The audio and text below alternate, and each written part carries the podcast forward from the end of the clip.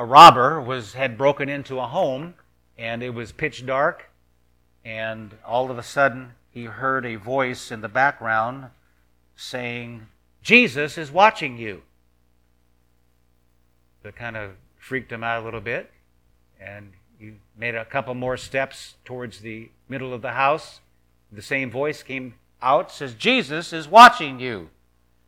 Flicked on his flashlight, looking around, said, Who is that? And he happened to shine on a parrot sitting on inside of a cage over in the corner of the kitchen. And the robber said, Who are you? The parrot said, Moses. And he looked at the parrot and he started to laugh and he said, what kind of people would name their parrot Moses? the parrot said, The same kind of people who named their Rottweiler Jesus.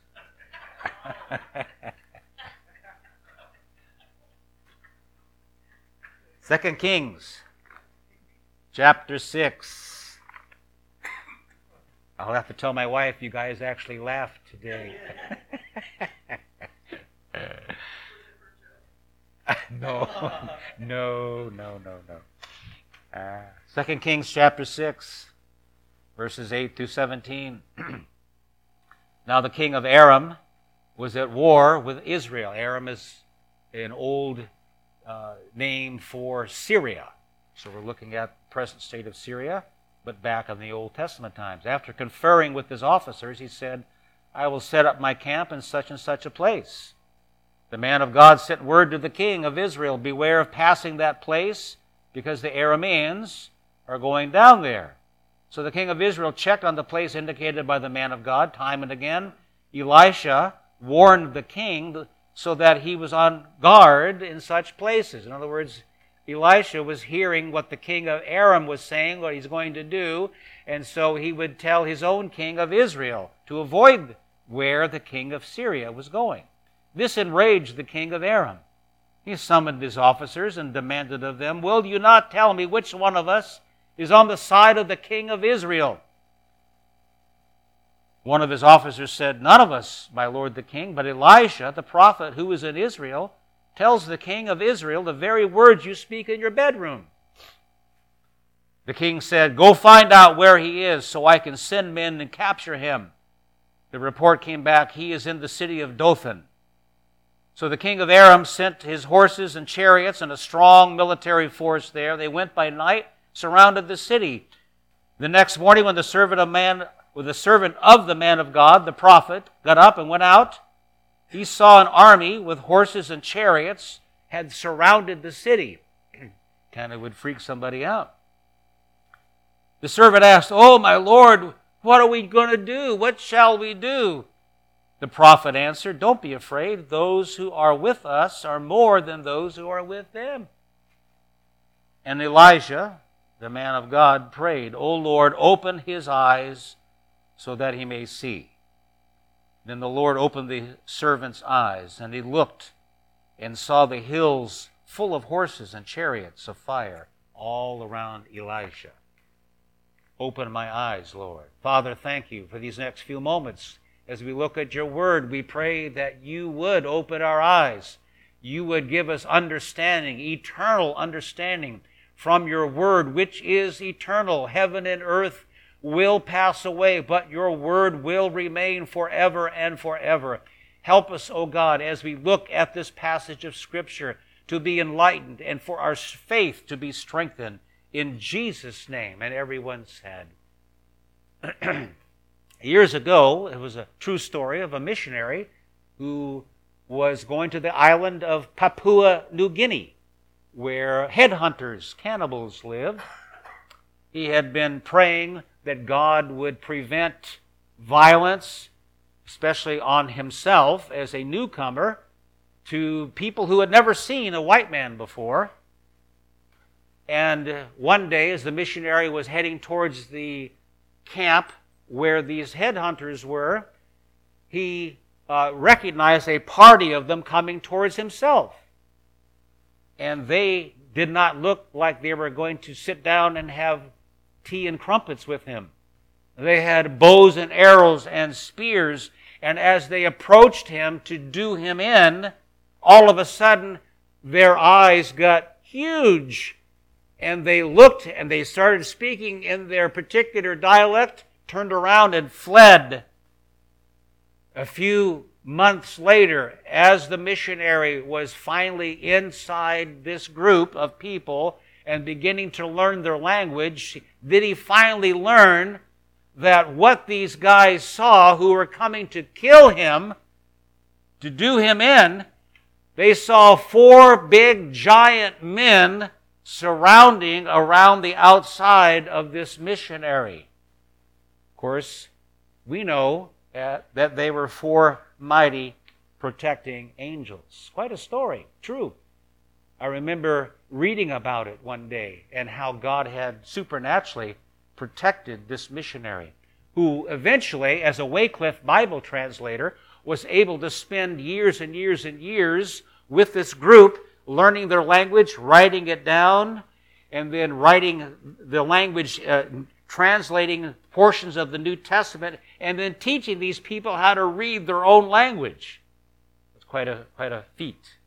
And that's what the Wycliffe Bible translators do. Well, there's two separate worlds of vision. uh, just wanted to share that with you. The first one is the physical world of vision. That's the one we're very much associated with. Although daily we see with our physical eyes a lot of things, we don't see the other realm uh, of vision that is, it can be available to us. The older we get, the more help we need to see this physical world around us. Glasses, laser treatments, cataract surgeries, glaucoma. I had cataract surgery on this right eye a few years ago, and now I'm due for the left eye. It's getting blurry. I've had to wear glasses ever since I turned 25 because I see double. Right now, when I take them off, some of you appear with two heads instead of one. And as you know from your high school science, if you stayed awake in class and were bored to tears, that we only see the electromagnetic spectrum in the visible light range. If you hold a prism next to a white light, what happens to it? It splits into the colors, right? You remember what the colors were?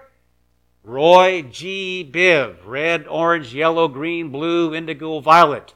The red end of the spectrum are the larger waves. And if you go past the red, you get into the area that you cannot see. Infrared is one. Gamma rays radio waves, TV waves, Wi Fi waves. Those are wavelengths from the electromagnetic spectrum that we cannot see.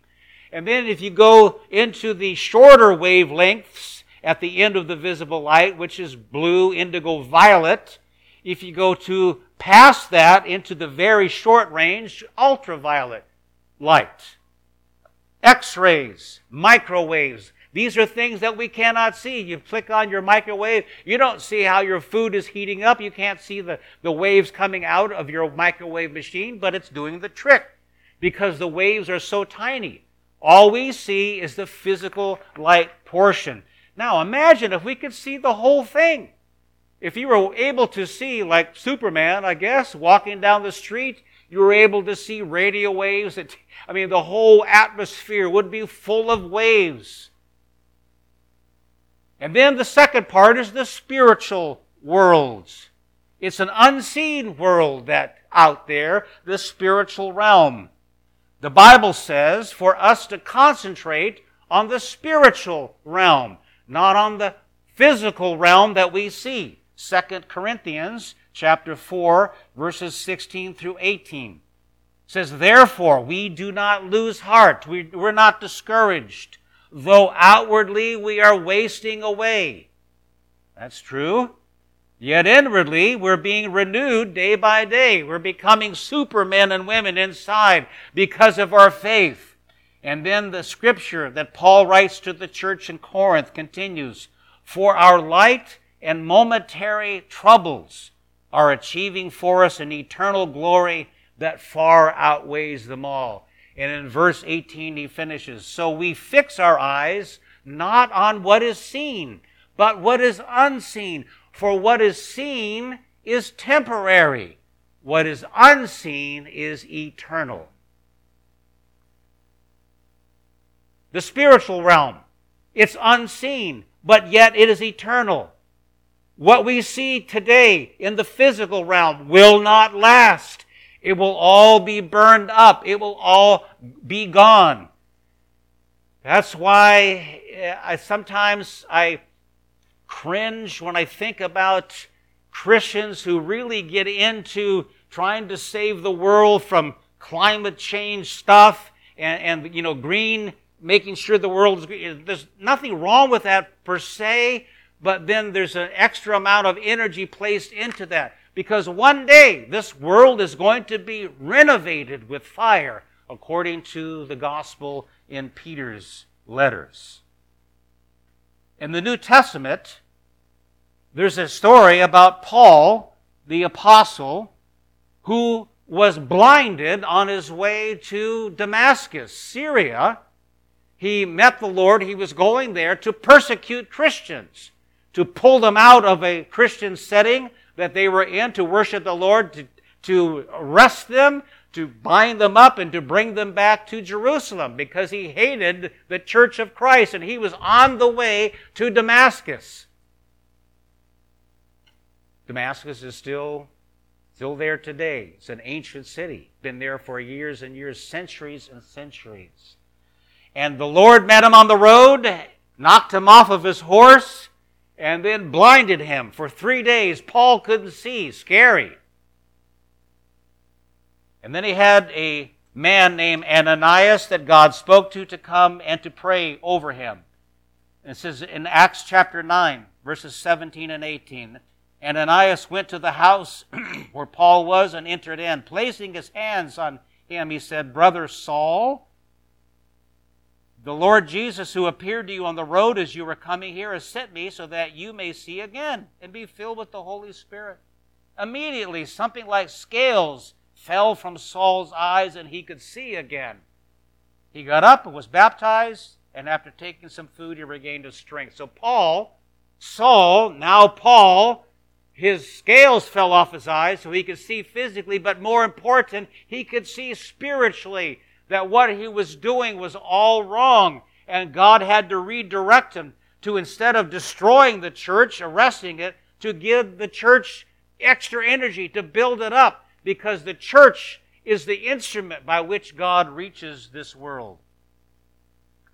In the time of the kings, where this passage of scripture that I read to you, Israel was divided into two portions. The northern end, which was called Samaria, whose capital city was a city called Samaria, and all of the kings from the northern part of Israel were wicked. Every one of them was not a follower of God. The southern portion of Israel was called Judah, and many of those kings were good kings. They wanted to follow the Lord. Elijah, J A H, was a prophet that was raised up by God to speak to the northern part of Israel. You guys are blowing it. You're not doing what is right, what God wants you to do, and there is judgment coming. And he did that for over 40 years. He chastised them for their idol worship, which is what America is into now. It's one of the reasons why church attendance, even in the larger churches, is waning because there's too much going on out there, too much to grab our attention, too much to, to get us away from hearing the Word of God as we need to and having our faith built up. Elijah was told by God that he, his days were numbered. He was going to be taken up into heaven. And so he started to groom a younger prophet named Elisha, S H A. And sure enough, one day the two of them were walking. Elijah said to Elisha, If you see me entering into heaven, you will be double blessed by God. You will be doing things twice as, twice as much as I did. The miracles that I did, you will see twice as many as those. God will certainly anoint you. And as they were talking, the Bible says a chariot of fire and horses came down and separated the two of them and then picked up Elijah in a whirlwind with those fiery uh, horses and chariot and went into heaven. So Elijah is only one of two people in the Bible who has never experienced physical death. The other one is found in Genesis chapter 5. His name is Enoch. The Bible says he went out one day, Enoch did, for a walk, and God just loved him so much he took him home without seeing death. Those two have been presumed to be the ones that come back as the two witnesses in Revelation. And I, we spoke about that last year. So now we have Elijah gone. Elisha is left. And Elisha now does miracles, many miracles, and he is uh, now preaching again to the kings of Israel to, to confront the evil. And that's where this passage comes into play. Elisha is hearing secrets from the king of Syria, who's speaking to his men in the, in the palace. And he's saying, Look, this is what's happening. We're going to meet Israel on a certain day, and we're going to capture them. We're going to kill them. The very words he speaks, the Holy Spirit takes the words, sends them right over to the ears of Elisha, hundreds of miles away. It's like Elisha uh, it has a radio connected to, to the king of, of Aram's uh, uh, court. And he, go, he goes, okay, he's going to do this. Okay, good. Hey, a king of Israel, you better beware because these guys are going to come and capture you at this place, so avoid it. The king of Aram finds out about it and he goes, This ticks me off. Which one of you is betraying me? None of them are doing that. One of them says it's because of the prophet Elisha the king goes, Find this guy. We're going to capture him. We're going to make sure that he doesn't do that anymore because I want to do in, I want to capture and destroy Israel and its king. And so, sure enough, they went down there. They found out where he was living in a small city there in northern Israel. They, he, the, the king of Aram sent down a military unit. They surrounded the city and uh, at night and the next morning, you know, here comes uh, Elisha's servants, you know, walking outside to get the newspaper. And he looks up and he sees a, a military force completely surrounding all around him. And they don't look very happy. They look mean and they look like they're going to take care of him. And he goes, What are we going to do? Master, look at this. And out comes Elisha, and he goes, Oh boy. He says, Look, he says, You know what? You really don't get it, do you? Then he looks to heaven and he says, Lord, open the eyes of my servant. And at that moment, Elisha's servant's eyes were opened into the spiritual realm. And he not only saw the Syrian army surrounding him, but he saw a much larger contingent of angels on their horses and chariots around surrounding the Syrian army. And I'm sure Elisha's servants going, Whoa, man, far out. This is really something. Hey, I'm going to hang around with you for a while. You're, you're pretty good. The story continues as the Syrians came down Elijah prayed that they would be blinded. They were. By the time they reached uh, Elisha's house, getting ready to capture them, they couldn't see a thing.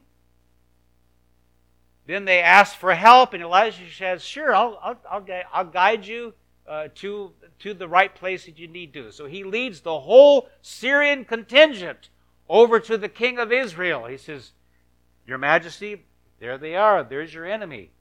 And the king of Israel goes, Oh boy, now I can get him. I'm going to kill him. Elisha says, No, don't you touch them. You need to feed them. You need to give them water, their horses, themselves, and then send them back on their way. And sure enough, the king of Israel obeyed Elisha, the prophet.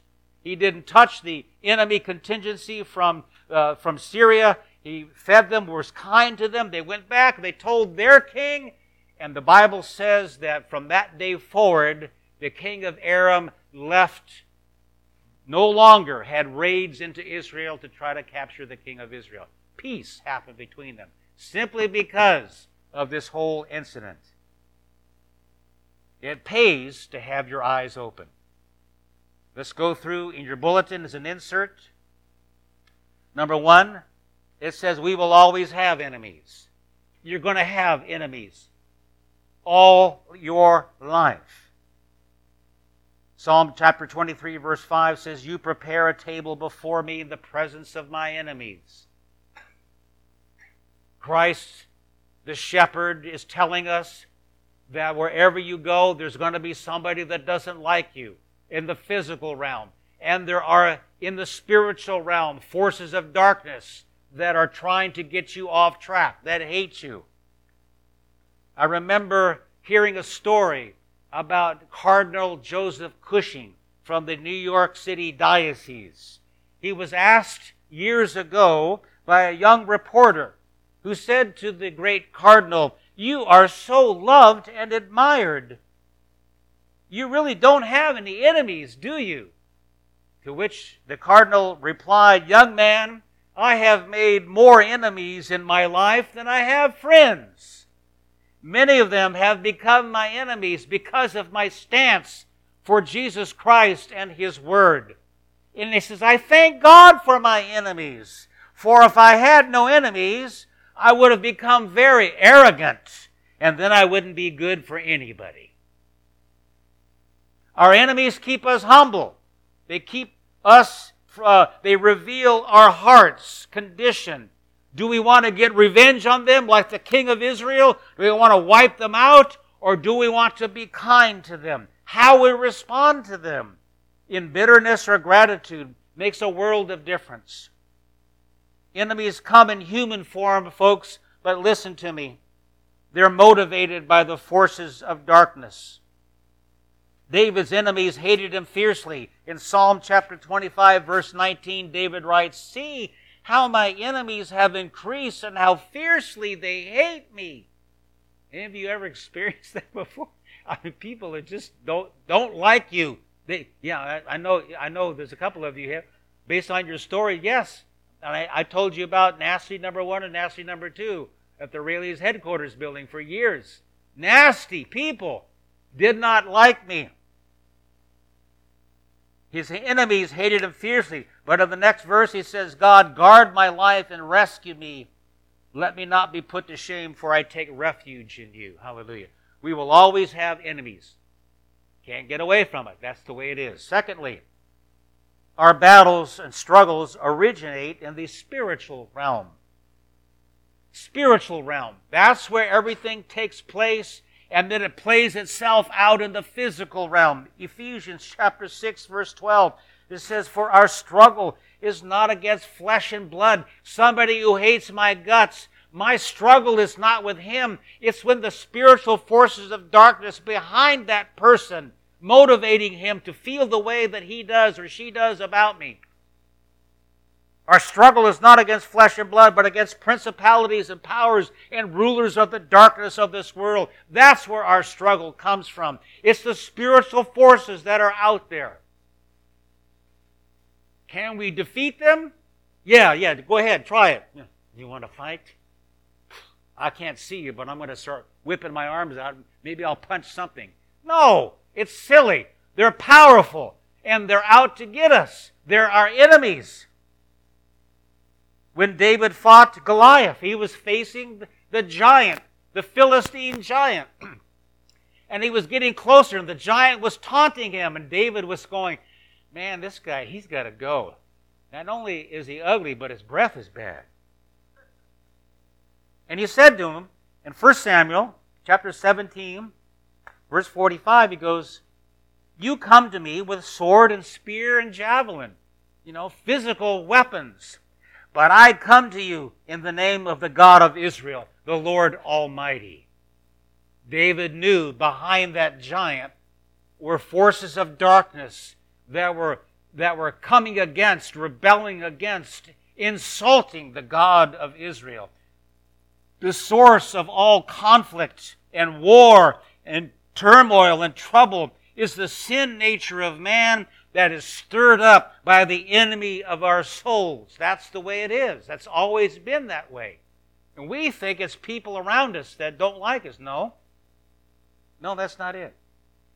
I remember when I taught a Bible class, I was a Bible instructor for 18 years over at the Bible College in Sacramento.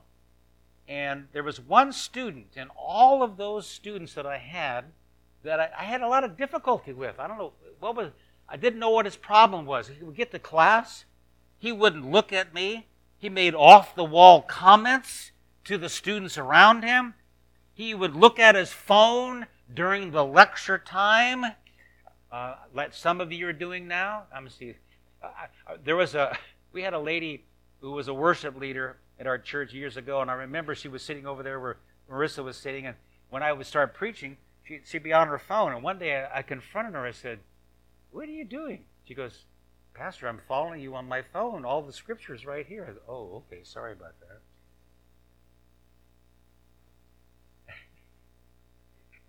This guy was doing other things. He wasn't even into the lecture. He wasn't even into the discussion. And I, I said, you know, I, I, really sense this is a spiritual battle. So I asked him after class one day. I said, Tim, let, us go out and get something to eat. Let's do it. Let's do it before class next week. You want to do that? Yeah, okay, that's fine. So we sat down and we talked and we talked, and he shared with me. I asked some questions about his past, and he began to reveal what was going on. And I really felt for him because he had come from a hard place and he was dealing with a lot of things. And from that moment on, I had him. He was, he was with me. He realized that I really cared for him and I prayed for him. I told him that. I said, Tim, we're, we're going to get through this together. It's a spiritual battle. Our battle originates in the spiritual realm. Thirdly, God is able to open our spiritual eyes. God is able to open our spiritual eyes. 2 Kings chapter 6 verse 17. Elisha prayed to have his servant's eyes open. There are other instances in the Bible where that happened. In Genesis chapter 21 verse 19, Abraham and Sarah's servant Hagar, uh, she was kicked out of the house because uh, Sarah and, and Abraham were in a hurry for him to have a baby and they went ahead of God's plan. And so uh, uh, Sarah encouraged Abraham to lie with his uh, with her servant Hagar, and he did, and she got pregnant and this, and had the baby Ishmael. And then the jealousy started and the fighting started, and that's what happens when you go outside of God's will. And finally, they booted Hagar and her baby out. At this time, he was a younger, he was an older, older uh, child and they were dying of thirst in the desert. And the Lord had her eyes opened by God to see a well of water. She actually placed her son near a bush and she went a little distance so that she wouldn't see her son die. And God spoke to her, had her open her eyes and see a well of water. In Numbers chapter 22, verse 31, the false prophet Balaam was on his way to prophesy to the king of Moab, Balak, about Israel, to, to try to say some dirty things about Israel uh, to the, the, the, pre, the, uh, the king of Moab. And God did not want him to go, so he sent an angel in the pathway. The donkey that Balaam was riding on saw the angel. And he started to buck and started to move around and, and back and forth uh, uh in the road. And he was, and Balaam was whipping the donkey. What's the matter with you, man? And the donkey began to speak to Balaam. I've been a trustful you know, donkey all these years, and now you're abusing me. And all of a sudden, God opened Balaam's eyes, and he was able to see why his donkey was giving him a hard time. There was this huge angel with a flaming sword ready to do Balaam in because of Balaam's disobedience. And then, of course, after the Lord Jesus Christ resurrected, he was on the road to Emmaus, a little town nearby Jerusalem. There were two disciples there, and they were talking among themselves all the events that had happened and the, the Passion Week and the, the resurrection, or the, the crucifixion, the arrest, the crucifixion, and then the, uh, the burial. And they, they, they, you know, their, their Messiah, their, their, their hope was, was killed And so they're talking, and Jesus walks up next to them and starts talking with them. And they invite him to their house for dinner. And the Bible says, as Jesus broke bread with them, and they still didn't recognize him, all of a sudden their eyes were open and they realized they were talking with the resurrected Messiah. They saw him with their own eyes, but it had to be spiritual eyes. God can open our spiritual eyes to see what he sees. Some of you are wondering why things are going the way they're going in your life. I don't know. But I do know that God can do great things in your life. He can open your spiritual eyes to see and to understand why things are happening. Fourth, God has everything under control. Everything under control. Now think about it for a second. He who created the heavens and the starry host, all the living things that we know of, mankind. I saw yesterday on the news uh, this zoo uh, keeper that is preserving uh, the uh, sperm of white rhino species that is slowly becoming extinct, and they were making a big hoopla about it. I mean, all of that is the, the master creator spoke, and all of these things are happening, had happened to us had happened. The word of the Lord, by the word of the Lord were the heavens made, the starry host by the breath of his mouth. For he spoke and it came to be. He commanded and it stood firm. He who created that, and then he who holds all things together. Colossians chapter 1, verses 16 and 17. What that means is that there each atom in our body that make up the molecules in our body, each atom that makes up the molecules, there's a force that holds them together. If Christ were to go, eh, that's it, we would blow apart and disintegrate. He who holds all things together by his power, he who has created all things, he is the one who's given you life, is has your life under control, has my life under control. Our lives will not get out of control unless we choose to forsake God. He has our lives in control. He is committed to directing our steps. Some of you are wondering, I don't know what my next step is. Uh, that's one of the reasons I, I interviewed Pam this morning because, you know, she, she had done what she could and it seemed like there was a standstill but God directed the hearts of the people at that uh, heritage apartments over there and gave them faith, gave her favor in their eyes. God can do the same thing with you. He directs your steps. Psalms 32 verse 8 says, I will instruct you and teach you in the way you should go. I will counsel you with my hand on you and watch over you. Elisha's servant felt overwhelmed like, whoa, this is, we're, we're toast. They're going to come in and just skewer us like shish kebab. It was out of control for him. And Elisha, the man of God, knew it was under God's control. How many of you know who Dave Ramsey is? Financial gurus, Christian guru. Anybody understand? If you've been through a seminar, he tells his story he and his wife were like yay high underneath credit card debt. I mean, they were they were sinking fast, and they prayed. God sent some people to help them to begin to budget, manage their money, and they got so good at it that they not only paid off all of their debt, but they began to conduct seminars for other people who were in the same position they were, and they started this financial uh, this financial seminar. And Dave, I know, related in the seminar on his testimony that they felt like they were out of control with their finances, and that God was working behind the scenes to bring it more under control. God has your life under control. Fifth, God's army always is larger and more powerful than the enemy's army. Elijah's response to the servant of his frantic, terrified statement says, Don't be afraid.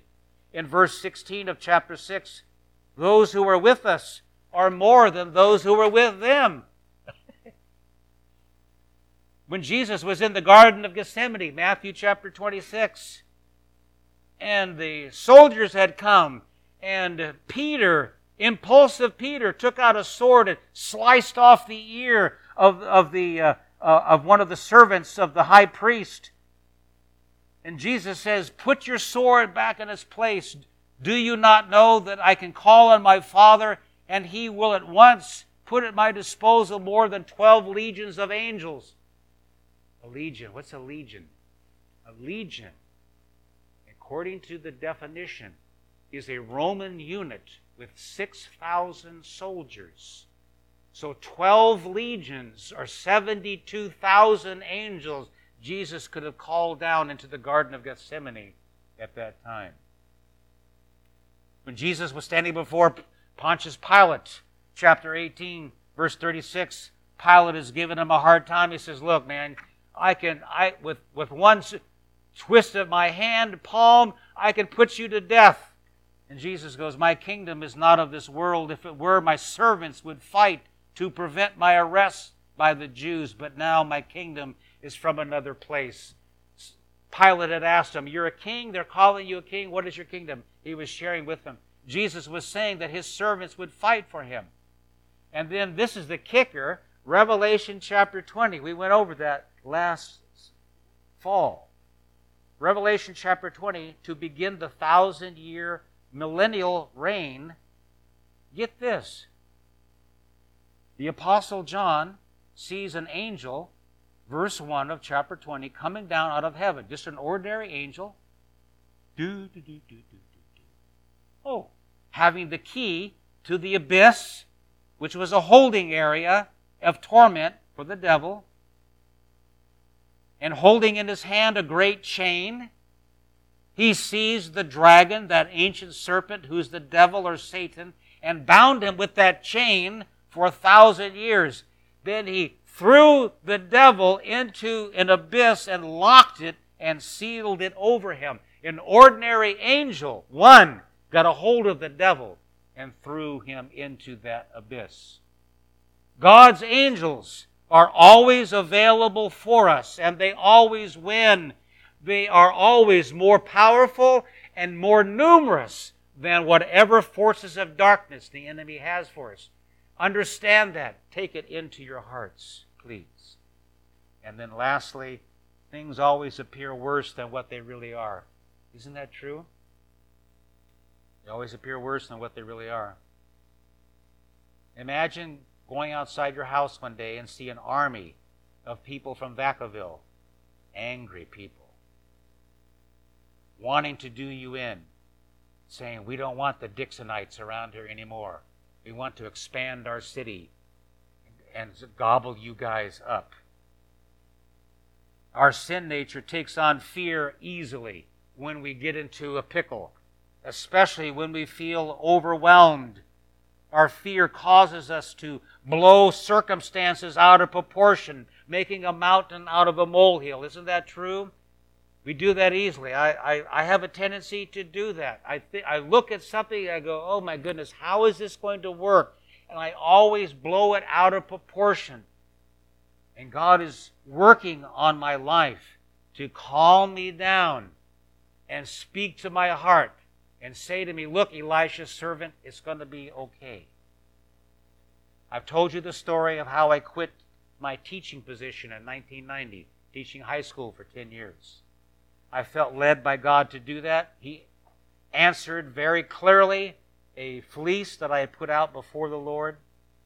And so I resigned put, right in the, about two weeks before school started, which did not make the uh, administration very happy. I picked up a job delivering pizzas for one of my friends who was in my wedding. I picked up a job vacuuming the floors of a furniture, furniture store. My wife was pregnant with our youngest son, Andrew, at the time. We had no medical insurance, so we thought, and we were looking at a big pile of bills just in the medical world, not to mention anything else going on in our lives. We had just purchased a house and we had the mortgage to look at as well. But God provided. We found out that an employee from Capital Christian Center had forgotten to take my wife off of the medical insurance list after she had resigned to have the baby. And so she was covered, praise the Lord. The little money that I received delivering pizzas, getting tips from that, and vacuuming floors, and then going to construction sites and picking up recycled bottles, which I still do today, reminded me that things are not what they always seem to be, that God is in control. Psalms chapter 23. He makes me to lie down in green pastures. He leads me beside the still waters. He restores my soul. We get so wound up with life. And God is saying, Yo, take it easy. Relax. Chill out. I've got this under control. I can handle this. You're my child. I haven't taken you this far to let you drop.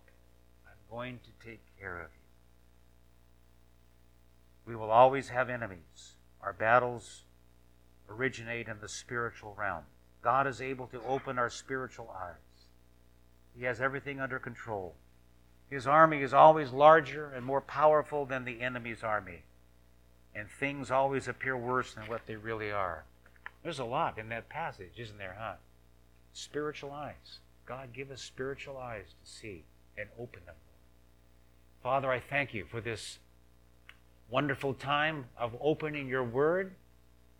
I pray these, these words that I've spoken, I believe, that have come from you and from the written notes would encourage us.